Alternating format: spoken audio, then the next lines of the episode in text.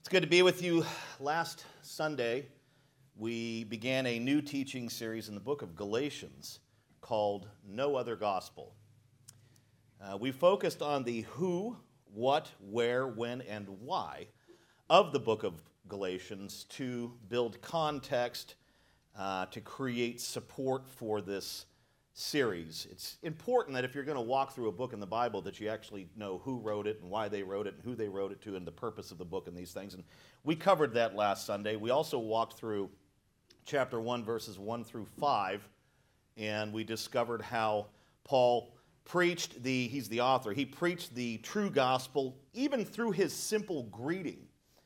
And uh, the, really, the purpose of this letter was to bring the Galatians back to the true gospel because they were under the influence of false teachers who were teaching a distorted gospel. And uh, before he even really gets to his correction to the Galatians, he, he's preaching the gospel in his hello. And we learned that last week.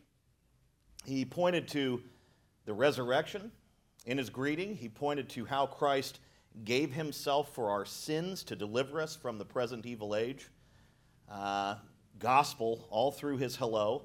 Uh, we learned that the phrase grace to you and peace from God our Father and the Lord Jesus Christ, we, first of all, we learned that we see that in nine of his epistles. That's how he opens up nine of his epistles. But really, ultimately, it was Paul's way of saying gospel to you. Gospel to you. Because grace establishes peace with God the Father, and this grace comes to us through Jesus Christ alone. We also learned that the false teachers who had infiltrated the Galatian churches, the Judaizers, that's their nickname or title, they were attacking Paul's apostolic authority, the fact that he's an apostle, they were attacking that and undermining that and calling that into question in an effort to get to his teachings and diminish his teachings and ultimately replace his teachings with a different gospel, which is faith, believing in Christ, plus what you do. Faith plus works. That's the false gospel they were preaching. Should have been faith alone. And this is why Paul identifies himself in the opening line as an apostle. And he says, not from men or through man, but through Jesus Christ and God the Father. This is why he identifies himself as an apostle. I am a legitimate apostle, he says. And this is why he goes on to defend his apostleship throughout the epistle, throughout the letter. In the next section, Paul expresses his bewilderment, his confusion at how quickly the Galatians are abandoning the true gospel, and he issues a solid warning to all who do this. Please take your Bibles and turn to Galatians chapter 1. Our verses for this morning will be 6 through 9. Once more, Galatians chapter 1, verses 6 through 9. I have entitled this sermon, Let Him Be Accursed. Let Him Be Accursed. Let's pray for God's help before we get to work. Father, we ask for your help to open our eyes, ears, minds, hearts to the truth. Father, convict us on the truth of the gospel. Help us to understand that it is and always has been and always will be a grace through faith deal, not a grace plus faith plus works. We cannot earn our salvation. It is by grace alone, through faith alone. Help us to understand this truth yet again this weekend. And I'm, I'm reminded right in this very moment, Father, of how Martin Luther preached this all the time. And, and even his congregants said, Good Lord, why do you keep talking to us about this? Why do you keep going over this with us? And Luther's reply was right on the money. He said, Because you keep forgetting it. And you go back to trying to earn your way with God. It's a grace thing. And I think that, that if this was happening 500 years ago, it certainly can happen these days among many, many believers, even me. And so help us to know the true gospel today. Preach it to us through your word, through these simple verses. We love you and commit our time to you. We ask that you be glorified now as we exposit your word. We pray in Christ's name. Amen. We can pick up where we left off last Sunday. Please look at verse 6 with me. Chapter 1, verse 6. This is what Paul says next after his initial greeting, where he, he puts the gospel before them once again. He says, I am astonished that you are so quickly deserting him who called you in the grace of Christ and are turning to a different gospel. Paul could hardly comprehend that the Galatians were already abandoning his apostolic teaching, the gospel. It took only 18 months for these churches to exchange the, the true gospel for a different gospel, for a distorted gospel. He plants the churches, and within 18 months, they're already going south. They're already going with another gospel because of the influence of these Judaizers. And he marvels at it. It kind of blows his mind. Notice how he says that you are so quickly. Boy, it didn't take you any time at all. As soon as the taillights on my vehicle got out of sh- eye shot, you were going with another gospel. You can't believe it. And he uses the, the Greek word thaumazo, uh, which means to be greatly astonished. I think the, the ESV here renders it well with the word astonished, but it can mean astounded. We see that in the CJB. I think that's the contemporary Jewish Bible. We see it as amazed in the NASB, surprised in the NLV, shocked in the CEV. I think that's good. Paul was shocked that you are so quickly abandoning the true gospel. And it even is used or translated, transliterated into English as marvel in the King James and New King James, which are great translations. These Judaizers, were teaching these baby Christians in these Galatian churches, these Gentile Christians. And what a Gentile Christian is, is a non Jewish Christian.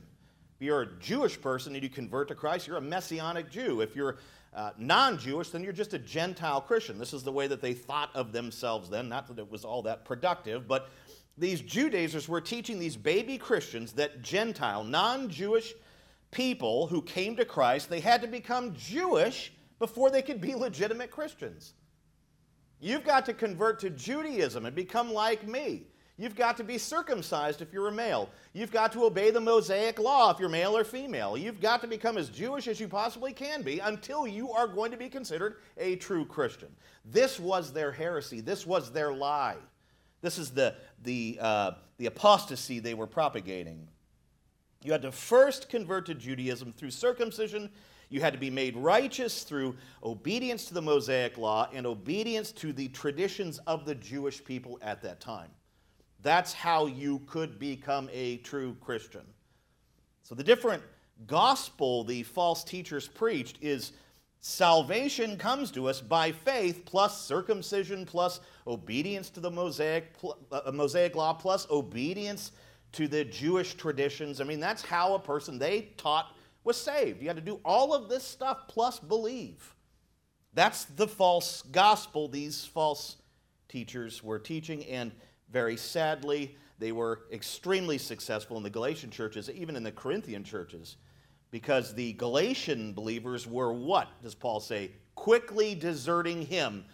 Whom is he speaking of? Namely, God, who had called them in the grace of Christ. The very calling that they received from the Father to come into Christ and to receive salvation was through pure grace, not through their efforts or works. And all of this takes place within 18 months. 18 months. They had turned from grace to, Paul says, a different gospel. A different gospel. So, when we say that, that the gospel is about, uh, salvation is about grace through faith and we add anything to it, we have left the actual gospel and we are preaching a different gospel.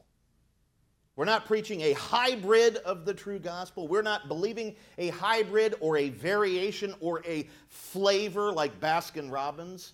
We're going now with a different gospel, a gospel that these Bibles do not teach. It's imperative that we understand this today because we're under the impression that, well, if somebody does this and there's some Jesus in there and that, well, then that's still gospel. No, no, no. He says it's a different one. You can't add works. As soon as you add works, it becomes something else. All of this takes place, transpires within 18 months. They go from grace to a different gospel. For crying out loud, the ink was still wet on their baptism certificates. Uh, they didn't have those. We do that kind of stuff these days. But you get the idea there. that it was so soon and so quick. And Paul is just blown away by this. Why not in five years?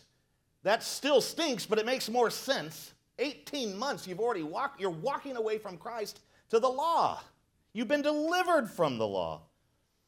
I like what John MacArthur wrote. He said, The grace of Christ is God's free and sovereign act of love and mercy in granting salvation through the death and resurrection of Jesus, apart from anything men are or can do, and of his sustaining that salvation to glorification.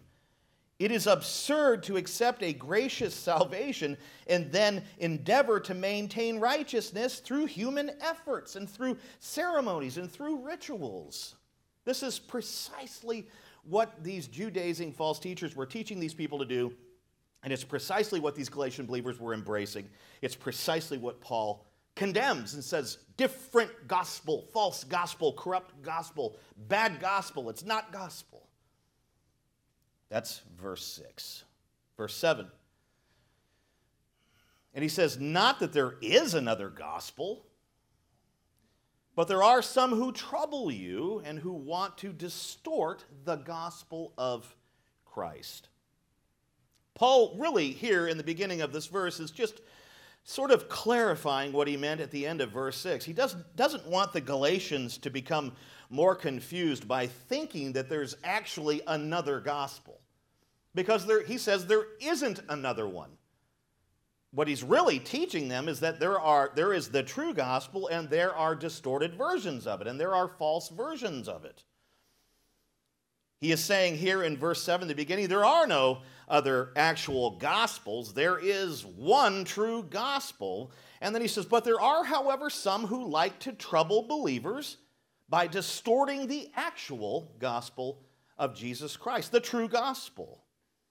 In the Galatian churches, it was these Judaizers, these religious, fake religious teachers and fake religious leaders. In the early church, those who taught a combination of God's grace plus human effort were actually called Judaizers. Uh, the word Judaizer comes from a Greek verb meaning to live according to Jewish customs. The word appears in Galatians chapter 2 verse 14 where Paul describes how he confronted Peter for forcing Gentile Christians to Judaize, to act like Jews and get circumcised and these sorts of things. A Judaizer taught that in order for a Christian to be truly right with God, he must conform to the Mosaic law. He must be circumcised if he's a male. Uh, and basically, they, the Judaizers, promoted all of these things as absolutely necessary to salvation. Man, if you don't go and get circumcised and start obeying the Mosaic law, I don't care how much you believe in Jesus, it's not enough. This is what they taught. Gentiles had to become Jewish converts first, and then they could come to Christ. it, it, it, I almost sense that there's some bigotry in the way they think because being Jewish was so important to these Judaizers that you had to become that before you could become a Christian. The doctrine of the Judaizers was a mixture of grace, you know, through Christ, and works through keeping the law. This false doctrine was dealt with in Acts chapter 15 throughout the whole chapter primarily, and it was strongly, or it is strongly condemned here in the book of Galatians. I say this with all sensitivity because I know that we have, uh, there's potentially a Roman Catholic or two in here, or maybe an ex Roman Catholic or two in here. And I say this with love in my heart and with all sensitivity. Um, the Roman Catholic Church actually teaches doctrines that are similar to that of the Judaizers. Uh, the Roman, Roman Catholic dogma or doctrine is really a mixture of grace plus law. It really is. At the Council of Trent in the 16th century, the papacy, that's the Roman Catholic leadership structure, including the Pope, it explicitly denied the idea of salvation by grace alone through faith alone, which is what the Bible teaches. Now, the issues for the first century Judaizers were circumcision and, and keeping the law and keeping the Sabbath. The issues for modern day Roman Catholics are baptism and confirmation and penance and all of this long laundry list of things that you have to do to be saved. So the parallels are uncanny. They're right on the money between ancient Judaizers and Roman Catholicism.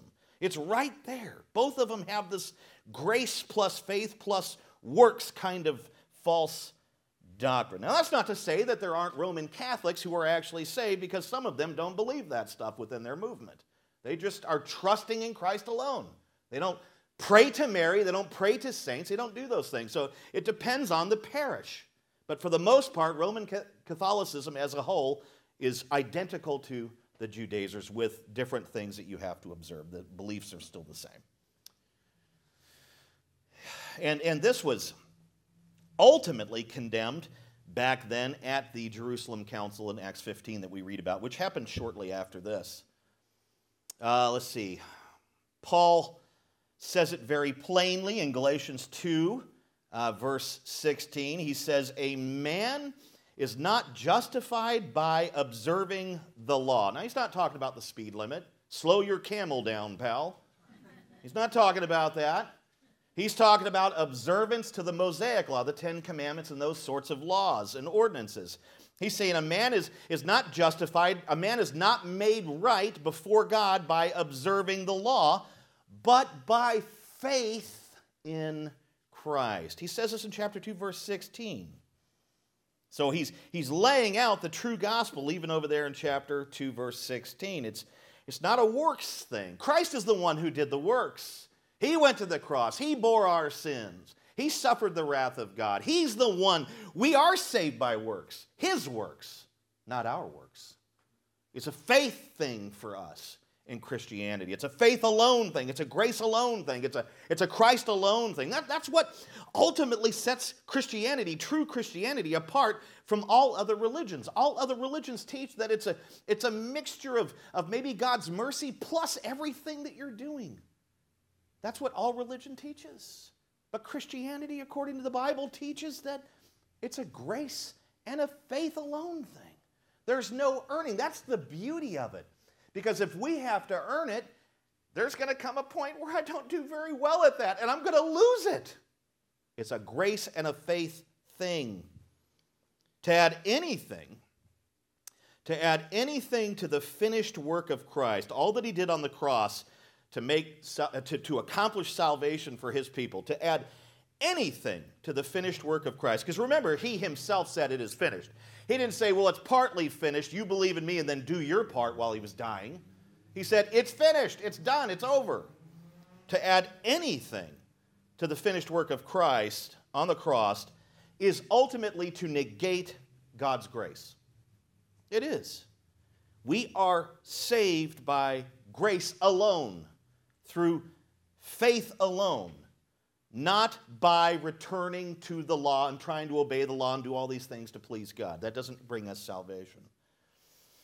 And that is precisely what Paul talks about in Galatians chapter 2 verses 21. He says, "If we could be made righteous, if righteousness could be gained through obedience to the law, then Christ died for nothing. He died for no reason." He died on the cross for us because we can't obey God's law perfectly. That's what He did for us. That's the good news of the gospel. I stink at obeying God's law. Christ did it for me, so I put my trust in Him. That's the true gospel. Now, you got to understand that Satan and his demons, they do their deceptive work usually through human beings and almost, uh, and, and most often, pardon me, and most often through fake religious leaders or through religious leaders posing as, as true religious leaders, false ones. It was false teachers claiming to preach the gospel who were most successful in weakening, the early church, epitomized by the legalistic Judaizers who wreaked spiritual havoc on the churches in Galatia. I mean, Satan was literally working through these Judaizers to undermine Paul, cast out his apostolic authority, cast out his teachings, and to uh, insert a false gospel into these churches. Satan working through false teachers, human agents. That's what was happening, and it was wreaking havoc in these churches. Satan's primary tar- target for false teaching is and always has been the doctrine of salvation, how God actually saves people. Why? Because if people are confused about that, he can keep them under his control, under his influence, in darkness, right? In sin, under his power, under his sway.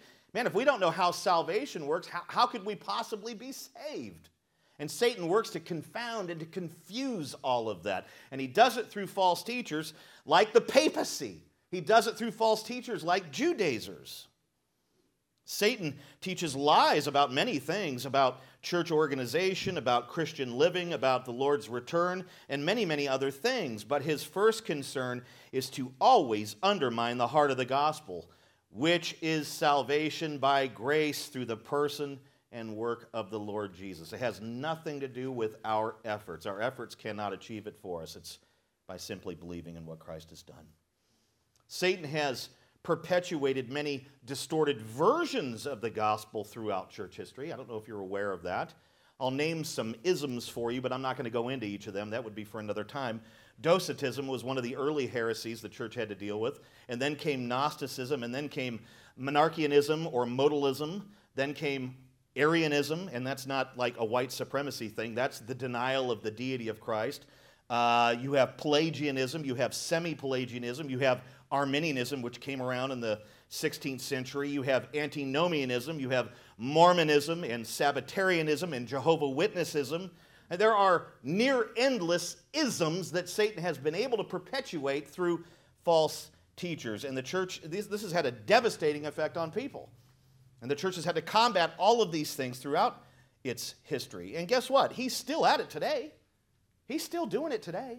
He's still perpetuating false gospels and, and having false teachers in, in places. And uh, he's got basically the, the devil and the demons have false teachers scattered throughout the U.S., all over the world, preaching a variety of perverted, distorted versions of the gospel. Uh, here's some examples the religion gospel. This is ultimately what the Judaizers were teaching. We're, we're saved by what we do. You know, uh, at, at, at, on the day of judgment, God's going to look at all people and he's going to get out the scales and, and wow, this guy right here has more good, thing, good things that he's done than bad things. And so the good will outweigh the bad. And I'm going to let him into the kingdom. I'm going to let him in. That's the, the false religion gospel. That's everywhere. That's all false religion. And sadly, some parts of Christianity have that. You have the moralism gospel. That's ultimately you're saved by being good. If you're a good person, you're going to be saved by God because God is just crazy about good people. The funny thing is, the Bible says no one is good, not one. And yet somehow this one's very, very successful. And I, I would find it the hardest to do if I were into false gospels. I mean, being super moral and, and doing all these things right, being a good person, that's not an easy thing for any of us to do, right? We do it pretty good on Tuesday, but then when we're driving, we give somebody the one finger peace sign, and it's like, well, there goes the moralism. I mean, it, it just, how can anyone maintain that? How can we maintain this high level of morality? We're, we're sinners, and it's hard for us to do, but that's a false gospel that's very popular. You have the prosperity gospel, right? Ultimately, what these proponents and false teachers teach. And I'm not saying everyone in the charismatic movement or that is a false teacher. There are some good, godly men out there, but for the most part, the prosperity gospel is a scourge. It ultimately teaches that salvation will inevitably, it has no choice but to lead to physical riches and health. If you believe in Jesus, this is what will come to you regardless, no matter what. This is hugely popular today. And America created it in 1906 and has been exporting it to other countries, especially to Africa, where people are really very desperate. They don't even have water. People, these guys are flying in in their jets and saying, Look, if you believe in Jesus, your cows won't die, your wife won't miscarry, you'll have cornrows, right? And not this type. You'll actually have corn growing where you've planted it right? And then they fly out of there, and then they've left the people in this situation where they're waiting for God to do these things because they now believe in Jesus, and these things never come. It's a travesty, and they fly away with all that money. The prosperity gospel, it's horrible. You have the self help gospel, and that's the idea that Jesus died to make better versions of ourselves, right? He, he came to die a, a bloody, brutal death to make a new and improved you. That's why he came. What a joke. No matter what I do, I'm never new or improved. self help gospel. That's the idea that, well, you know what? God helps those who help themselves. Right? Was that Ben Franklin who said that, or was he the one that said godliness is next to cleanliness, or I don't know, who knows? Those founding fathers, you know, everyone says, hey, they were all Christians. Well, they had some weird theology if they were Christians.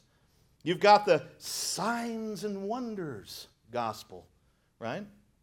Those who are truly saved, those who are really, really saved, really in Jesus, they are going to wield divine power and they are going to perform miracles and they're going to be able to perform healings and they're going to speak in strange tongues, shabalaba ding dong. They're going to, it's all going to happen. That's the sign that somebody's been truly saved. That's the signs and wonders gospel. It's a false gospel. You've got the therapeutic gospel. This is popular today. I mean, we live in an age where when kids on a college campus get upset, they have to have a petting session with a puppy. I feel so bad. Oh, I feel better that I'm petting this puppy. The therapeutic gospel. Uh, Jesus died to make us special and to fill our lives with mountaintop spiritual experiences and good vibes. Don't use the phrase good vibes, Christians. Therapeutic gospel. He just came to make you feel better about yourself and to, to, to lift up and to, to magnify and to exalt and to amplify your self esteem. Funny, the Bible says the beginning of salvation is being very, very low, very humble. Then you've got the American gospel. This is being saved by that old glory and that flag, saved by trusting in the God of America. Uh, we, we see this God, and, and some people would say, well, that's Christ. I don't think it is at all, but we see this God mentioned on our money, don't we? In God we trust, right? We, we hear this God mentioned in our pledge, right? Under God. This God is supported by presidents and patriots everywhere, and believe me, I am not. I am not interested in attacking patriots. I consider myself to be a very patriotic person, but I am a Christian first. But this American gospel, I think Trump really pumped this, this idea of patriotism and this, this God. But where and when did you hear anyone talking about Jesus during the last four years? They didn't talk about Jesus because Jesus isn't the God of this land. It's basically the God of America is it, it's in name only, and then every American is entitled to put their own meaning to that word. In America, God is what you want God to be. That's the American gospel, and it is super, super popular today. You've got the social justice gospel. We're getting going down further down the wormhole here. The social justice gospel, that's where, you know, man, I tell you, if you're actually saved by Jesus, if you really are, then you're going to be out there feeding the poor and you're going to be out there helping the sick. You're going to be out there uh, you know, um, fighting injustice against the marginalized. I mean, it's all about that. That's how you please God. That's how you exhibit, or that's how you are saved, is by doing all of these things for people who are poor or marginalized or whatever. And it, boy, let me tell you, I'm not promoting not doing something for them. I think that if you are truly saved, you are going to want to help people. You are going to want to love people. But they say basically that's salvation. I don't get saved by handing a homeless guy a sandwich. That's an act of compassion. And then you've got the woke gospel. The woke gospel. How many are familiar with that term today? Woke. That's a big one, right? Uh, what do they call it now? Woca Cola? Because Coca Cola got woke. They have white people going through training to become less white. I don't know how you do that. I've been scrubbing, it doesn't come off. The woke gospel. That's you're saved by being aware of systemic racism you're saved by being aware of transphobia. You're saved by doing whatever is necessary to rid those things from our land.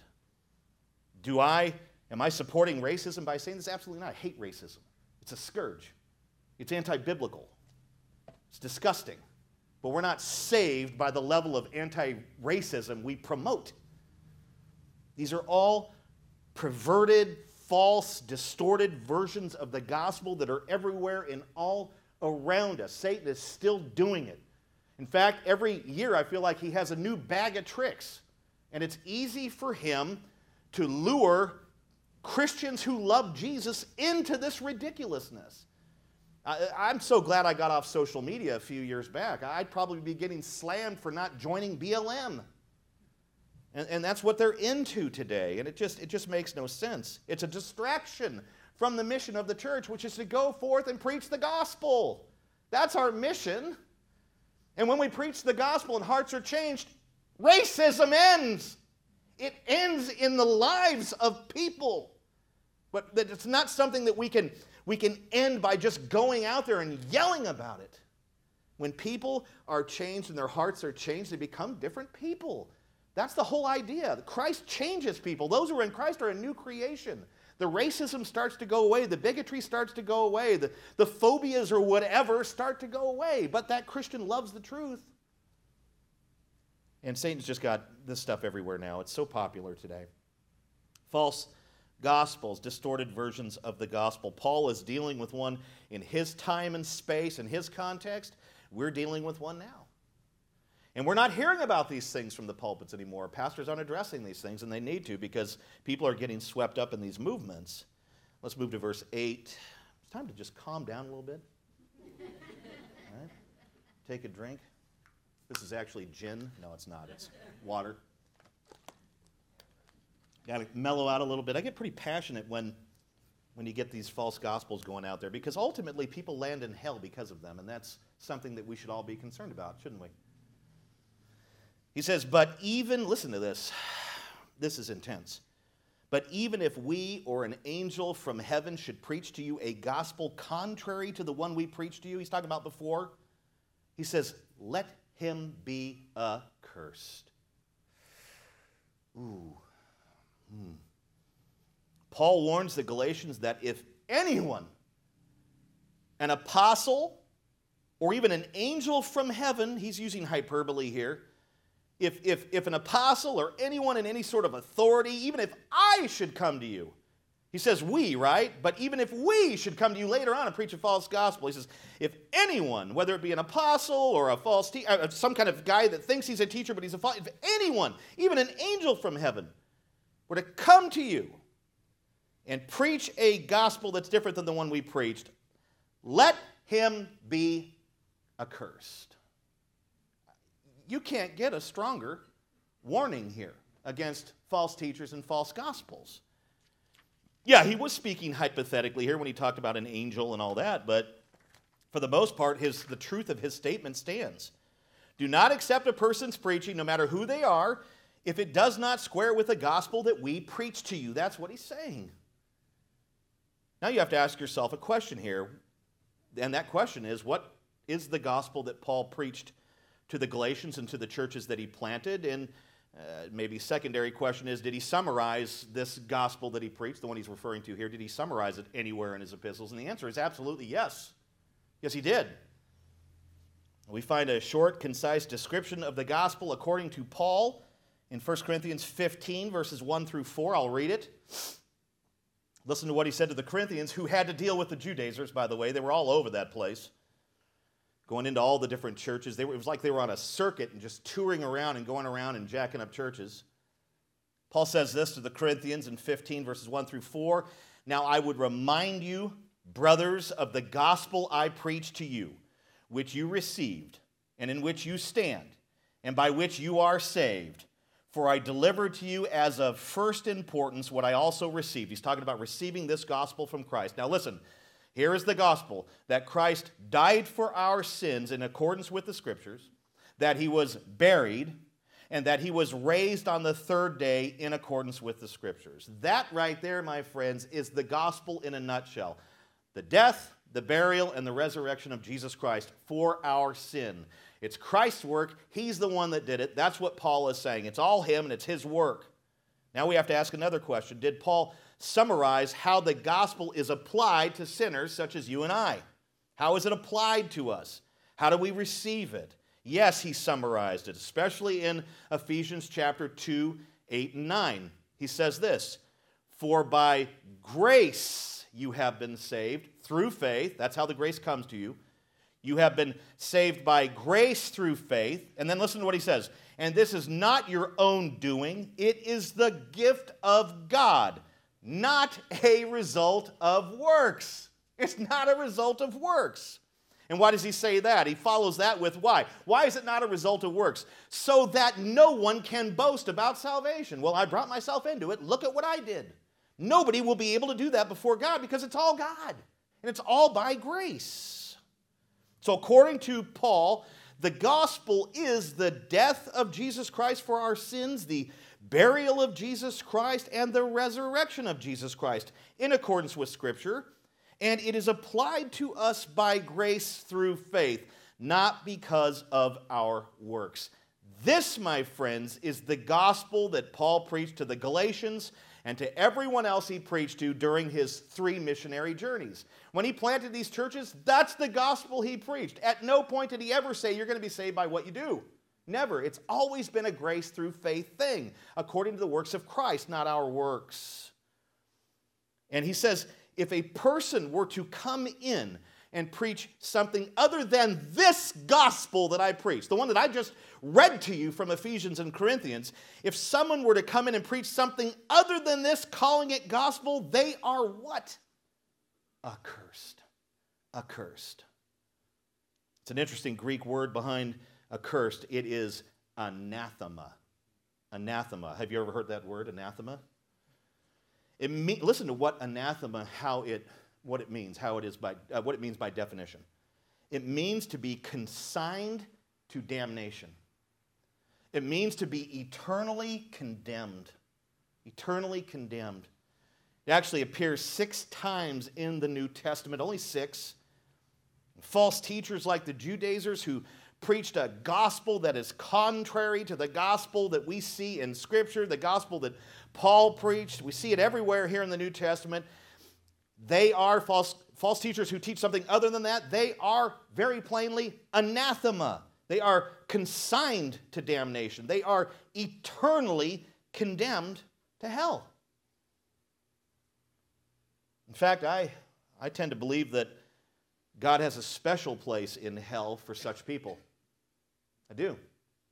I think He's got a special place in hell for false teachers those who go around masquerading as Christians and teaching Christians and others a false gospel. I think there's a special place that's just a bit hotter. I do. There are varying degrees of punishment under the Mosaic law. And if you go back and read Leviticus and Deuteronomy, all that, where you see the law there, especially Leviticus. For example, if your ox injured your neighbor's ox, you had to pay up. Well, your bull caused the death of that bull. That's a bunch of bull, by the way. You're going to have to pay. Exodus 21, verse 35. So, so there's a punishment under the Mosaic law for your animal injuring another animal. And then here's another example. If you slept with your neighbor's wife, you and her were put to death. Leviticus 20, verse 10. That's another degree of punishment and a depth of punishment. That's the death penalty for adultery. It's celebrated today in our culture, by the way, but back during this time, they were put to death for it. In fact, I don't know if you knew this or not, but Frank Sinatra was an adulterer and he went to prison for it. Did you know that about him? His music's wonderful. Now, I say this because there are varying degrees of punishment under the Mosaic Law. Why can't there be varying degrees of punishment in hell? With the absolute worst being reserved for those who twist the gospel and deceive people. Jesus said on, that on Judgment Day it will be much worse for cities like Chorazin and Bethsaida and Capernaum because why? They rejected him after he performed numerous signs and wonders on their streets. Matthew 11, 20 through 24. In fact, if you go back and read it yourself, he actually says that those cities will be worse off than Sodom and Gomorrah on the day of judgment. That shows that there are varying degrees of punishment in hell. It's terrifying to think. The author of Hebrews wrote this. He said, How much worse punishment do you think will be deserved by one who has trampled underfoot the Son of God and has profaned the blood of the covenant by which he was sanctified and has outraged the Spirit of grace. Hebrews 10 29. We see a deeper level of punishment for those who trample the gospel underfoot, and I would say to extend that to those who teach a false gospel. Now, what do Christians today say about false teachers like Joel Osteen, like T.D. Jakes, maybe like Joseph Prince, those characters? What do they say about those types of false teachers that we see on TV? We see their books in the bookstores and all of that. What do they say about the likes of these wolves, these false teachers. They say things like this, which are absolutely ridiculous. I know those guys are off a bit, but maybe God can still work through them and bring people to Jesus through their ministries. You know, it's almost like there's a, a, a willful denial of the severity of their, their crime in a, preaching a false gospel.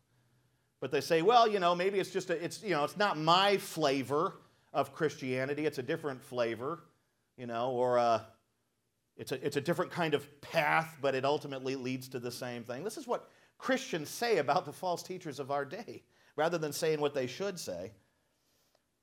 Do you know what Paul would say if he were here today? I'm talking about the guy who wrote this. Do you know what he would say of Joel Osteen? He is anathema. That's what he would say. Do you know what he would say of T.D. Jakes? He is accursed. That's what he would say. He is damned. What would he say of Joseph Prince, who preaches a prosperity gospel? He is condemned. That's what he would say. If he's saying it of the Judaizers who preached a distorted false gospel, he would certainly say it of the false teachers that we have around us today.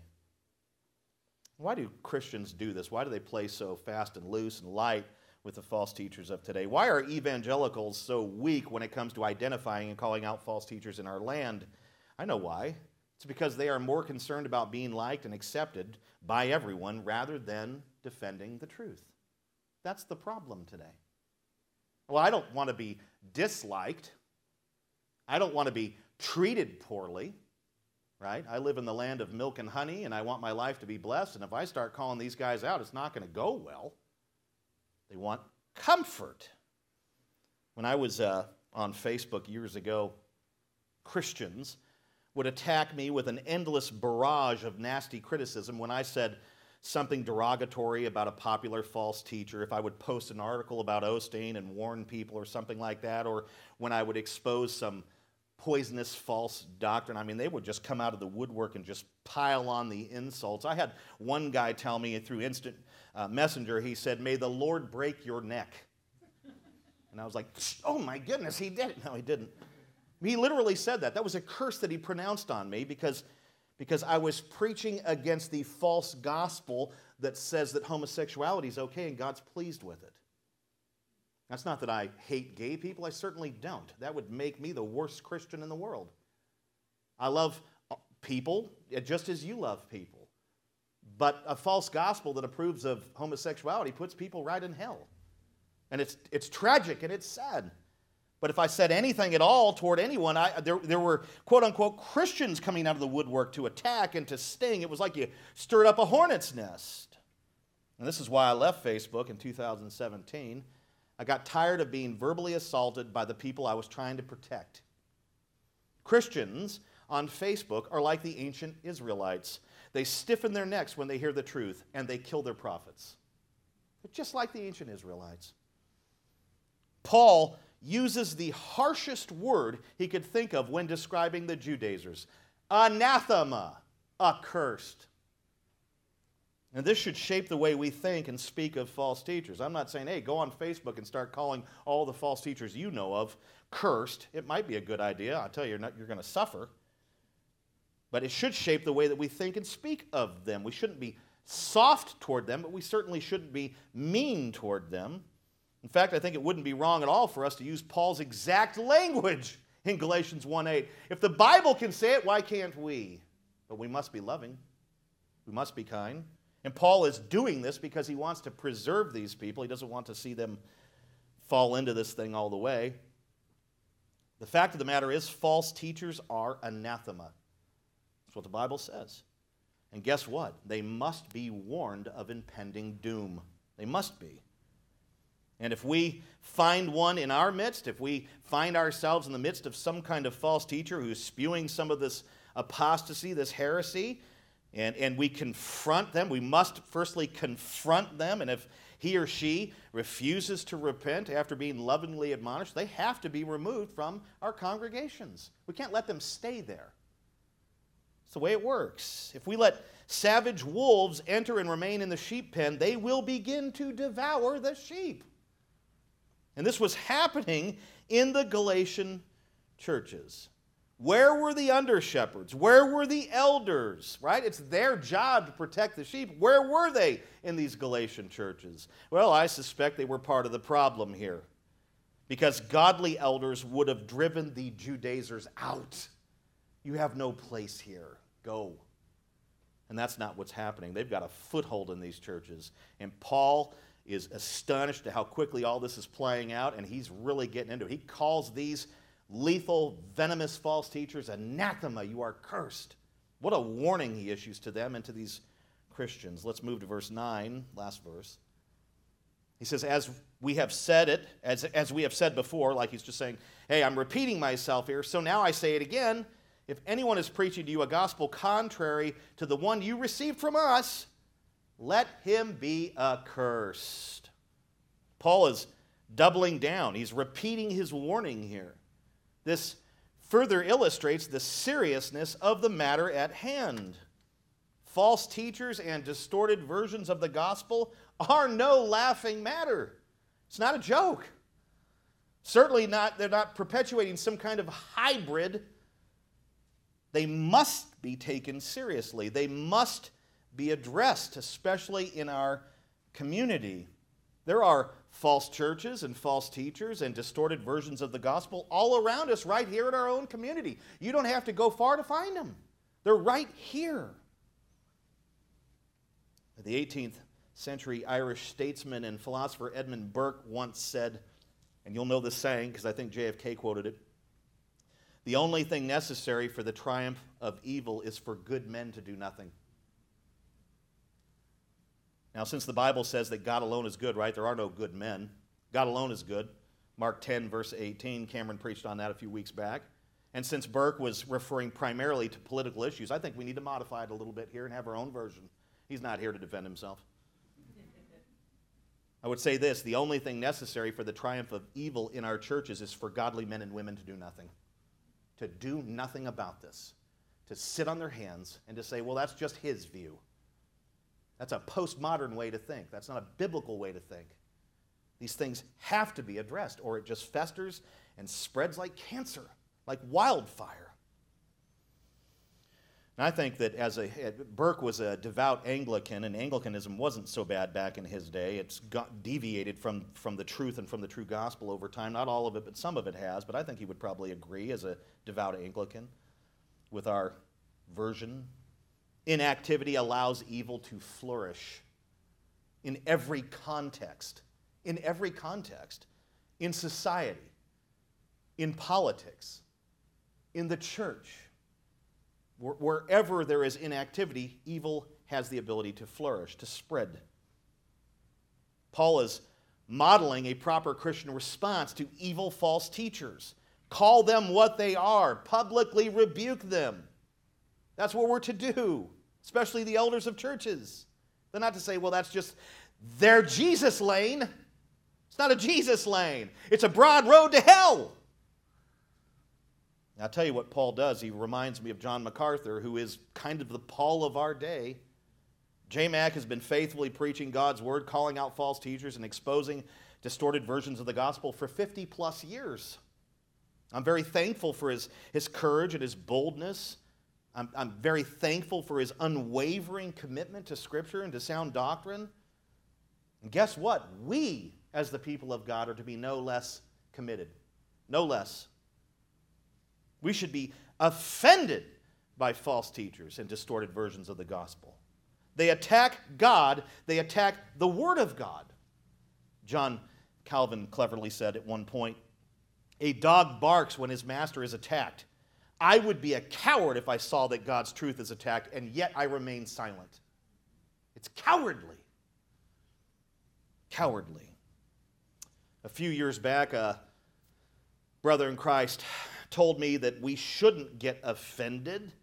We shouldn't try to defend God or the Word of God when God and the Word of God are attacked. We shouldn't do anything about it. God is big enough to defend himself. We don't have to get involved in that and potentially break peace.